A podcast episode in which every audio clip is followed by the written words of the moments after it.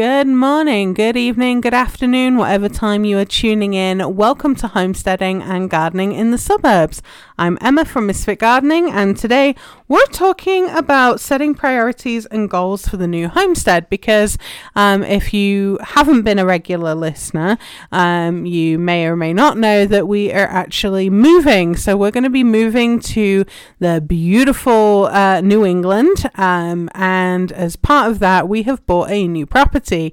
And um, this is really the first time that we're actually kind of talking somewhat in depth about the homestead that we're moving to. Um, and today I'm joined by my dear, wonderful husband, who you guys have heard me talk about on the show. So say hello, Chris. Hello, Chris. and um, yeah, I just kind of wanted to kind of talk about some of the priorities and goals that we have for the new property. Now, I've kind of come with a little bit of a list. I like to plan. I'm one of uh, nature's planners and warriors. So, um, you know, I thought this would be an interesting episode for us to talk about because what one of the things is, you know, as we're recording this, it's the end of September, but this is going to be going live um, after we've moved. And uh, what's the first thing that comes to mind when we're moving to Maine in the middle of October? Uh, possibility of severe cold weather. Yeah, winter, right? Um, so there's there's a number of things that we're going to need to um, think about and get done before uh, the cold weather arrives. So I guess the first thing is what absolutely needs to be taken care of. Well, we have to make sure that our furnace works and the fireplaces are up to snuff. Yeah, right. Because we don't want to, we don't want to freeze. So there's what the three basic things like water, food, and shelter. And some of the things that we've kind of stumbled across as we've been going through this process of, you know, purchasing a house on property is um, things that we have kind of taken for granted living in the suburbs are not things that you get out in in the sticks so i guess the first one let's talk about the water because that's pretty pretty gnarly We have a well, and the well has some issues. Yeah, so that's a good way to put it.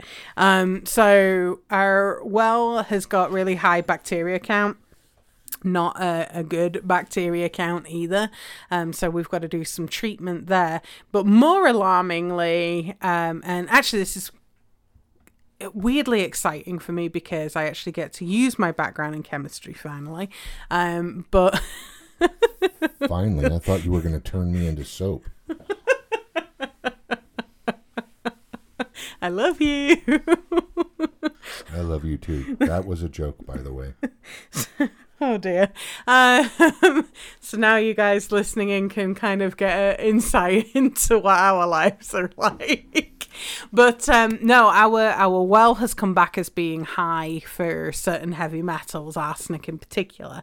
And for those of you that are tuning in from New England, this probably isn't a surprise because you have it naturally occurring from you know the rocks and stuff that are out there. But you know, for us coming from um, you The know Southwest. yeah the southwest it's, it's not something that we typically need to worry about and coming from living in in a town in the suburbs right the water and everything is all off the mains like we don't really need to worry about it but now we're going to be moving to a well um, you know, things are, are a little different. So we've got to have some remediation done to be able to use the water.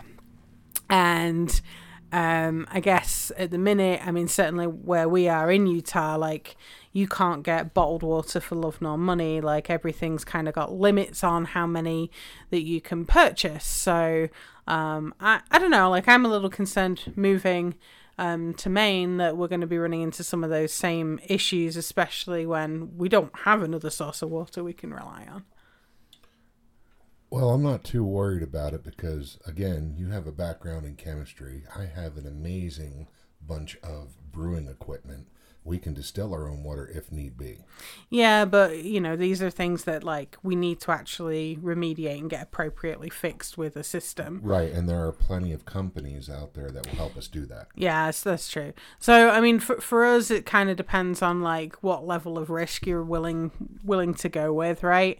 Um, obviously, like just boiling the water when you've got heavy metals and stuff in it is not going to fix the issue, um, because they actually remain in there, and when you're boiling the water, you're actually concentrating the levels that are in there. So that's not a good method to use. Um, however, if we just had the bacteria issue, then boiling the water would be okay. Um, so there's there's a remedi- remediation issue that we've got to uh, deal with with that.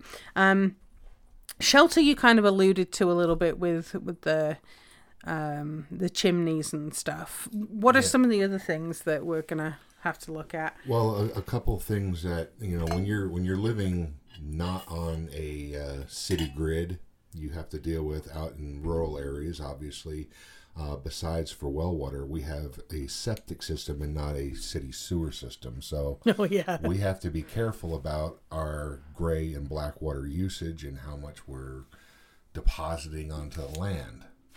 Um, we also found out that our leach field um, needs to be completely rebuilt. yeah. It's it's shot. It's totally it's old. Like typically, septic systems last about thirty years. Leach fields are about fifteen. But after talking to the company that did the inspection on uh, the septic and the leach field, um, they reckon that this thing is like 50 years old. So um, that's going to be fun because. Um, you know how our land is orientated is the the properties at the top of the hill and then we've got three acres kind of going downhill and i'm pretty sure we all know how things roll it's downhill Yeah, and just uh, get a background into uh, septic systems. The tank itself is fine. It's made of concrete. Um, it's not one of the steel ones that need would need to be replaced after about fifty years. we've got a little bit more use out of it but we've got yeah we've got a few more years of use out of it. Uh, the pipes from the house to the septic tank are fine. It's the pipes that go from the septic tank to the leach fields and the distribution box. That's what needs to be squared away. And we're having to try to see if we can't get this done before the, the ground freezes Which I mean, uh, we're in an interesting situation because there's not a lot of um, time really before you know winter's really on the way. So there's there's a few things that uh, are a little um, uh, worrisome, I think. Um, and well, I guess there's wor- worrisome, but also that they're not cheap fixes. We've got some serious like you know expensive fixes to do but i guess the the upside is once once they're done we're kind of set up. Like we don't you know once once those fixes are done for the the water in the well and the septic like we're not having to pay like a monthly water fee or a monthly you know sewage fee or anything like that from from the city. And i don't even know if we're even going to have a curbside pickup. Like that's all stuff we got to figure out when we get to where we're going. We do have a curbside pickup. I found that out just the other day. Oh well, that's good, at least. Um, but you know, if you're considering moving to a property that's further out, like how are you going to take care of your garbage? Like I know that there's other homesteaders that are in different states and they take things, you know, to the transfer system to do them themselves, but that wasn't something that we'd necessarily like thought about when we were um, house hunting. So let's talk about um, how our house hunting actually went because how we came across this house that we're you know now progressing with. Um, that we're going to be moving into. Um, that was kind of an interesting story, I think. Um, but before we get to that, let's talk about some of the houses that we looked at when we were house hunting. you mean ran away from Yeah, maybe you should explain these stories better than I. Well, one house in particular comes to mind. It was uh, a house that was built in 1799 and served as the town's tavern for a few years. it was a, I mean, from the pictures, it was actually kind of nice looking. It was a three story, uh, you know, shaker style house, uh, wooden exterior, and then uh, Beware of photos. Always beware of photos. yeah, I mean, it was kind of like being catfished by a house. That's the polite way of putting it, this place Oh you know gosh. bragged about how it you know it was old and it was historical and it had a cauldron and secret rooms so that piqued my wife's interest um we we went to the house with the real estate agent she did not know because it was i guess listed through another agent so we walked through the door and immediately we were hit with the wonderful aroma of mouse feces and urine, Yeah. mold, and uh, a plethora of other not so wonderful smells. Yeah, I guess that's that's uh, one of the better ways to put it. It was it was pretty gnarly. Like you open the door and you could just smell the rodents. It was it was pretty bad. But the fun didn't stop there, did it? No, it did not. Um, most of the ceiling on the main floor was coming down. Uh, there was significant creaking when I walked across the floor, which gave me pause to think, am I going to fall through into some hellscape of a basement? I don't know, so let's be careful where we tread. And it just got worse as I progressed up the stairs. Yeah, there was there was rooms where they'd obviously um, kept an animal, we think a dog, in the room because solid oak doors had been scratched almost all the way through and part of the the wall as well. And it was it was really quite sad to see that. Like, and then there was there was a kids' room that had the same kind of thing happen in it, and it was just I don't know, it was just felt very sad. I mean, you know, as the house went, it was it was beautiful, very spacious. Like there was, you know, it was on a good aspect for the land. I mean the driveway was a little dicey because it was on a blind corner, but Right at the apex of a yeah, yeah, right. The acorn, uh, yeah, the the acorn of a blind corner. Oh my gosh, I need more coffee today. Um, but I mean, it, it was the attic for me that was the most miserable. Well, you guys weren't there when I opened the door. Um, apparently, the person that was selling the house thought it would be hilarious to dress a skeleton up as a vampire and put it right on the inside of the, the attic door. I opened up the door, not realizing this, and my Marine Corps training took effect, and that poor skeleton never spoke again.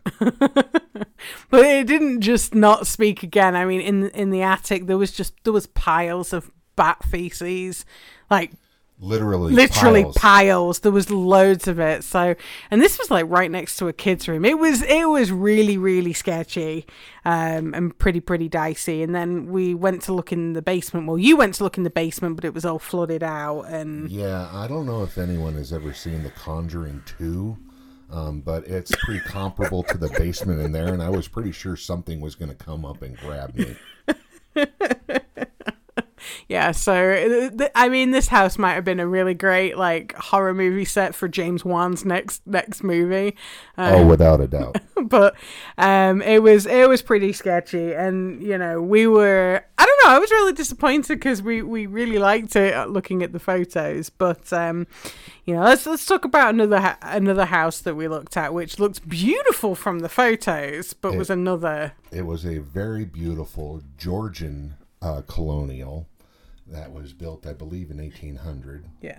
And uh, nestled into a nice, uh, scenic neighborhood, uh, semi rural, uh, in a prominent part of New Hampshire. yeah i guess so yeah. It was it was lovely like the area was lovely like we drove around the neighborhood a lot like we really liked it and it was on that one was on two acres It, it, it was one of those, what did they say? It was beautiful from afar, but far from beautiful as you got closer. uh well the inside yeah Well, I mean, because we all both, once we realized what we were looking at, saw the roof, saw the cracks in the chimneys. Oh yeah, yeah. so so the roof had caved in and needed fully replacing. Um, there was floorboards that were rotted out.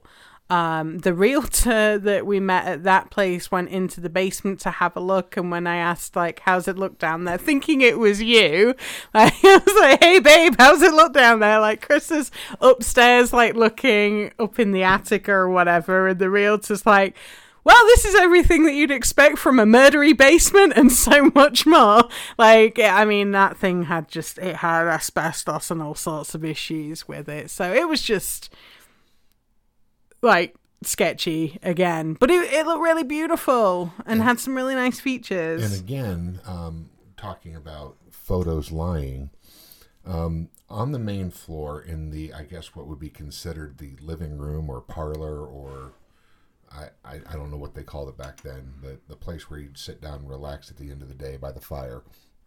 Um, the floor was um, concave. I guess the best way to explain it is like if you stood in the middle of the room, you were a good four inches lower than when you were standing at the walls of the room. And in the pictures, they had literally photoshopped a floor over the picture. Yeah, because there was a bunch of stuff in there too. So they'd like all the stuff was in, you know, in in the room, and they just photoshopped like a fake floor to cover all the stuff that was on it. It was kind of weird. So yeah, they, those were some sketchy ones. Um, there was another property that we looked at that was that was just infested with rats and mice as well. Um, you know, and and we were looking sort of semi-rural, so we expected there to be, you know, some mouse or rats and stuff kicking about, but not to the level that that we we saw. So let's talk about the house that we're actually gonna get because I don't. Did you find this one when we were looking on, you know, on on the house moving app, or are we not allowed to say the name of the house? Probably moving? not. No. Okay. Yeah, a popular house moving app. Um, that rhymes with a popular tree that likes to grow near water, and also a really like I don't know, semi popular '80s movie starring Warwick Davis, yeah, Val Kilmer. And, sorry. Anyway, um, so yeah, um, Emma came across this house and she was looking at it. And the weird part was, I was actually at work on a break, and I came across the same house, and for some reason, it just kind of spoke to us. Um, and yeah, you can't she, really describe she it. She sent me a text saying, "Hey, check out this house." And I was like, "That's weird," because I was just looking at this house. And with the more we looked at it, the more we fell in love with it just from the pictures. And we were like, uh, let's see what it looks like in real life, though, because you know, things can happen. And and this one was a long drive from where I'm going to be working. Yeah. So this this is a pretty pretty long commute. About an hour and a half commute. Yeah, yeah, way. yeah, one way. Um, so you know, it wasn't you know sort of right up there on the top of the list, but you know this this place just kind of spoke to us so it's a 1790s colonial farmhouse correct um, with an attached workshop so obviously chris is really happy about the wood shop being attached to it. Um, there is uh, what can only be described as a mystery shack random three story barn on it that heaven well i mean we don't know, know yet we weren't able to fully explore it when we when we looked around the property. YouTube channel pending. Yeah, right. That's that's going to be um, a fun thing for you guys if you want to kind of see more about the homestead. That's um, something that we're going to be going to be doing. But um, yeah, I mean the the property's not without its faults. I mean it is an old house, right? Yeah, there was a lot that needs to be done in in the way of restoration. But yeah. the thing is, it was it was a bunch of little things it wasn't like major things. Well, the water and well, the septic's mean, that, pretty that, pretty that major. Mean, I'm talking about structurally. Oh, the sill plate. Well, yeah, there's a piece of sill plate that needs to be replaced, and some siding on the side of the house that needs to be replaced as well. But I mean, like I said, there's I mean little things mm. uh, that, but there was nothing that would prevent us from moving in right away. Yeah, that's true. It's not like you've got to shovel out a load of bat guano or anything. Right, and it didn't have any smells. Yes, that's true. It didn't have like ho- horrific smells and stuff. Go on. The cool thing about this house, the, the, the thing that I fell in love with is number one, the kitchen area, but uh, in the house itself, it has a huge chimney. And I was like, why does it have such a big chimney? And then when you go into the main part of the house, you're like, oh, on the ground floor has three separate rooms. Each one of those rooms has a fireplace tied into the main trunk of the chimney. Yeah. One of cool. which has one of those what we call beehive ovens, which I think are pretty awesome, and a crane for putting your cauldron on. Yeah, it's got like the original stuff on it, so um, that that was pretty pretty cool. So there's there's a lot of like really awesome features and stuff with the property, but that's I mean that's not really the only thing. I mean like the the land itself just felt right. Yeah, And one of the things my grandmother always said to me was, the land will tell you when you're meant to be there. And I kind of got that feeling for this place. So, you know, eight, uh, not 18 acres. Oh my gosh, that would be terrible. It, three point five acres. yeah, yeah, about three and a half acres is is what we've got. Um, it is mostly sloping. It is a the property itself south facing, um, but the garden and everything's kind of on the north side. And just so when you say it's sloping, it's not like a, a severe slope. It's a gradual. Slope. Yeah, it's So a gradual slope. it- It's not like you could put a ball in the yard and it'll roll down to the bottom of the, the property. No, but it might be a good sledding. No, it's No? not not that steep. Is it there- not? there's that one area that kind of dips down right towards the end. Oh yeah. but that's just because uh, just past our property line there's a creek bed. Oh, I did not know that. So, you know, there's there's a few things that um you know, are kind of going to play into how the garden's going to look. Um, and that's kind of one of the next points on, you know, we kind of talked a bit about there's some absolute fixes that we need to do on the property, right, to make sure that, you know, everything's all fine, we're safe, and all that good stuff. Um, fencing is one of the things that I wanted to talk about because we have four dogs. Four very energetic dogs, even though one of them happens to be 16 years old, he still thinks he's four. Right. He's actually like sleeping by our feet as we're recording this. But um, you know, that's that's one of the things that um I mean, depending on your situation, may or may not become more of a, a necessity with with a homestead. So I would say like having appropriate fencing's pretty up there for us because you know we don't know the wildlife situation. We don't. We definitely don't know our neighbors or anything. And uh, you know, I mean, where I lived in in New Jersey, like we had bears wandering on the property, we had deer and all that good stuff. So, what's your thoughts? Well, I'm not too worried about neighbors because, you know, people tend to be able to understand you when you say, hey, you're on my property. Mm. Plus, you know, on one side of us, our neighbors are all dead. It's a cemetery. That's true. Unless you're talking about spectral visitors. And then, well, you know, you get the salt, you open up the book, you light a couple candles, you say the incantations. Oh gosh. This this is not a supernatural episode. My bad. So I should just unload all those rock salt rounds I have. right, right. Cancel Sam and Dean visiting. Okay. But no, fencing is something that we are definitely going to be needing to have put in um, in some capacity. We're obviously used to, um, you know, living in the suburbs. We have a fully fenced backyard. You know, we're used to letting the dogs out to go piddle and not having the supervision. When I first moved to the States, I, I mean, my dogs were always on leashes when we had to take them out and didn't have um you know fencing or anything and you know it was it was kind of a pain so we're going to have to look at having some level of temporary fencing and you know there's different options for that right there's electric fencing there's you know the chain link fencing like whatever we figure out it's going to have to be something probably it's going to be down and dirty to start with we'll look to improve later on. And that's typical of homesteading, right? You kind of do something that's a bit makeshift in the beginning and then you work to make it better and improve as we go along, right? That's correct. You make do with what you have. Yeah. What's your grandfather saying? Uh, use it up, wear it out, make it do or do without. Right. And, you know, there, there's a lot of like cool stuff that's, you know, on that property that we're going to get to um, take a look at and, and see if we can bring it back to life, use it again, or, you know, turn it into something else. So there's, there's some exciting stuff there, but Can I? Can I? Can I? Can I? Can I say it?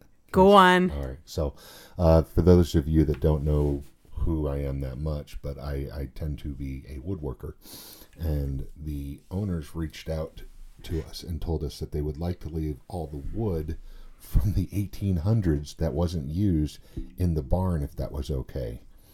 So, I'm I'm just going out of my minds because if it's pre 1800s or early 1800s, there's a possibility that all that unused timber and lumber that's in the barn is American chestnut, which is now extinct. Or almost extinct. It's very expensive to get hold of. It's like crazy, crazy prices on top of Yes. like crazy wood prices anyway.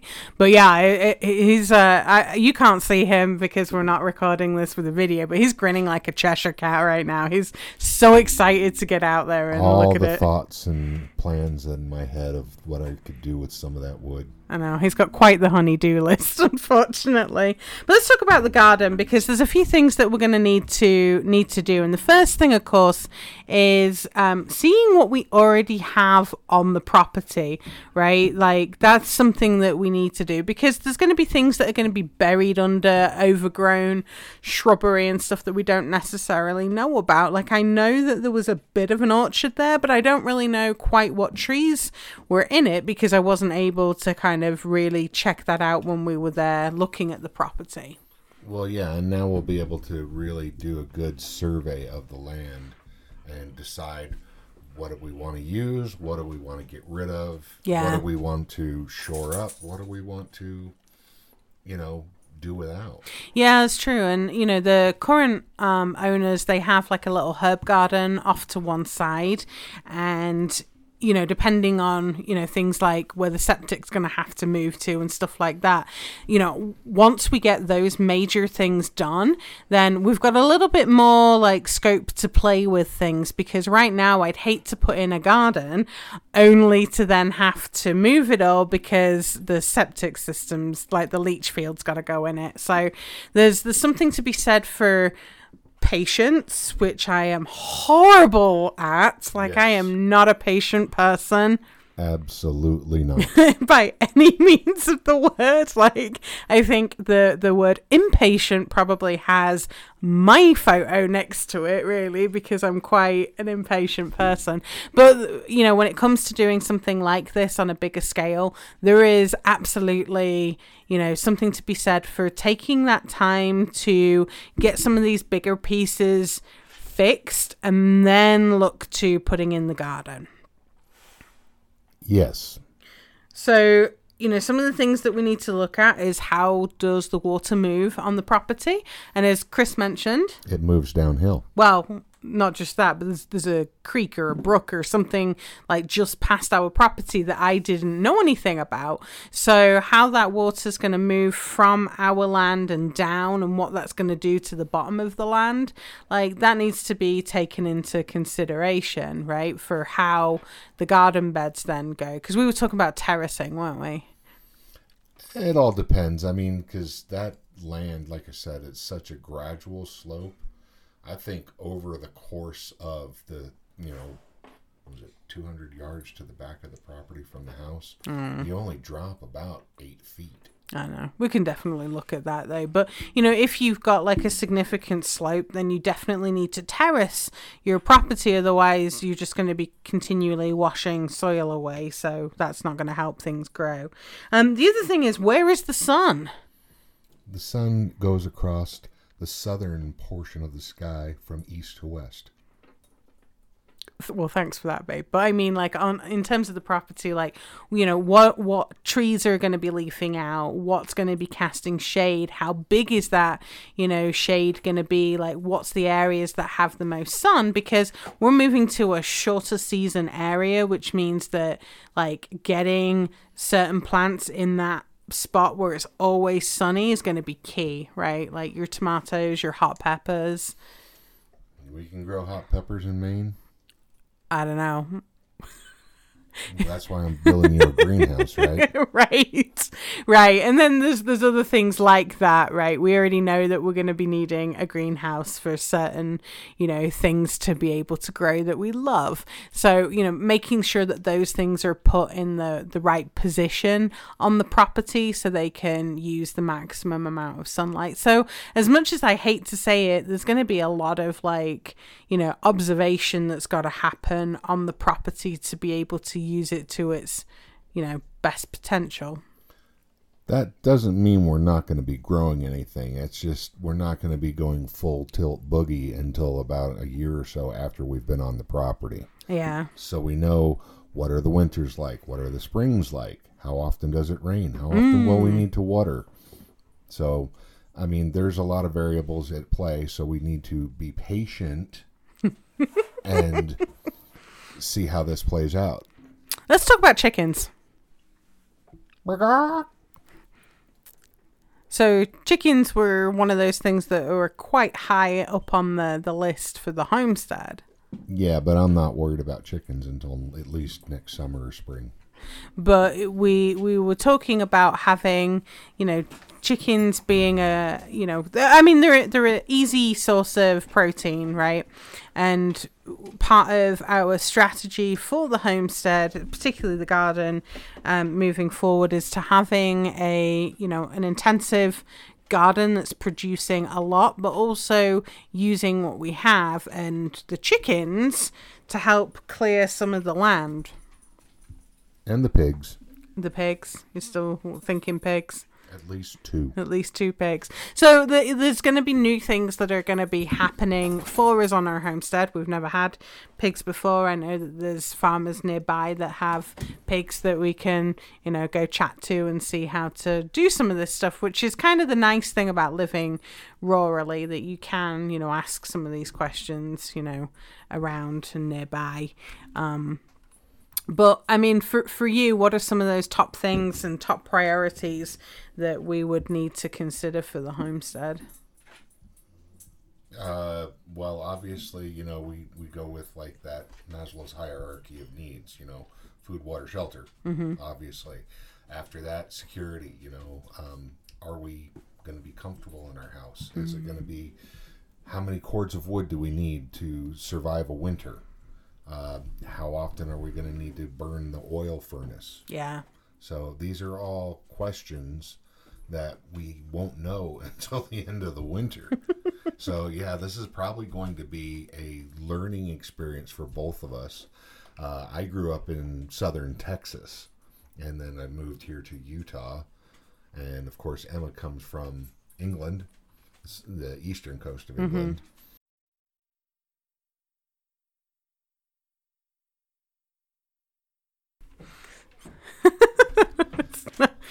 we have a friend from New Jersey. anyway, um, no, I, I give her, I, I give her a lot of guff about it, but that's cool that she she really fell in love with New Jersey. She fell in love with that East Coast area, and I understand why because it's it's very comfortable. It's, uh, I mean, considering the climate she came from, it's a little bit warmer in the in, in the summertime. Sorry, uh, it's a little bit colder in the wintertime, as far as snowfall and and whatnot. but at least we can snuggle by an open fire. I wouldn't say it's an open fire. It's in a it's in a fireplace. That's not considered an open fire. Okay.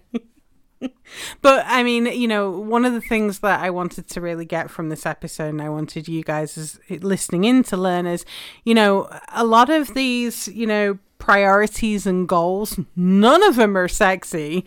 None of them are all that fun really and that that's you know the the reality i think of of moving you know from um you know being comfortable in the suburbs and moving to something with property is you know you really do need to you know take a step back and and look at covering those you know basic things that that we talked about before you know going hell for leather and diving into all the you know the fun activities right of course we've got you know things that are a little bit more fun for each of us, right? To to do moving forward. Uh, I'm not going to say that some of it isn't fun for me because you know I, I like working with my hands, but yeah, you know some of the other things are are not fun, but I'm willing to do it because you know what? What am I going to do?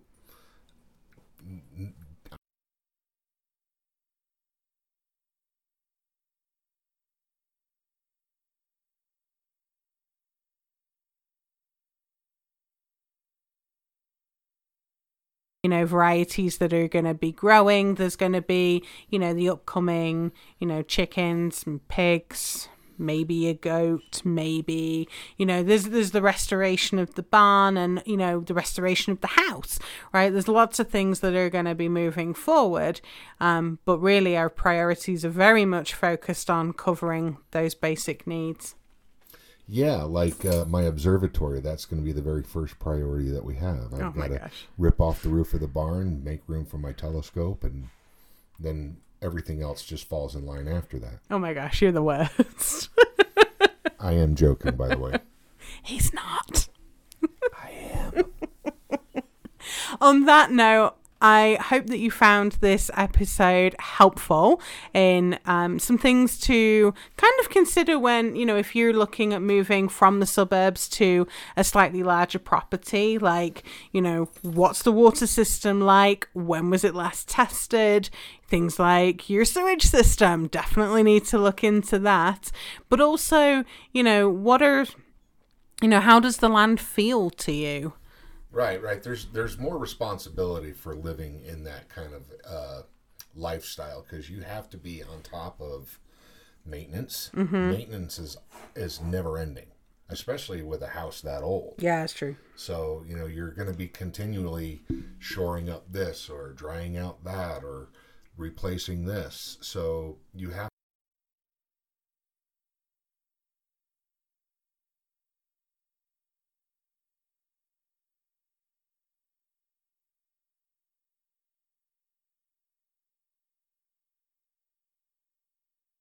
Is don't go with the first piece of information you have. Research, research, research. Yeah. Get about eight or nine different points of view. I mean, especially if you're pulling stuff off of YouTube, because I can't tell you how many times I watch people do something and I'm like, that's stupid. Why would you do it that way? And then you watch another one and they're like, oh, this, yeah, I totally understand why he's doing it this Yeah. way. And we're probably the stupid people for other people too. They're probably like, that's a dumb way to do it. Like, why are you doing that? Like, you know, you, you're going to find like the way that works for you. But yeah, I agree. Research, research, research. There's so much power in having knowledge. And guess what? It doesn't weigh anything. Exactly. So that's that's the best bit. So anyway, I hope that you found this episode helpful. I would love to know from you guys what your goals for your homestead are. So let me know over in the Facebook group. And until next time, I hope your garden grows beautifully and I will see you all next week.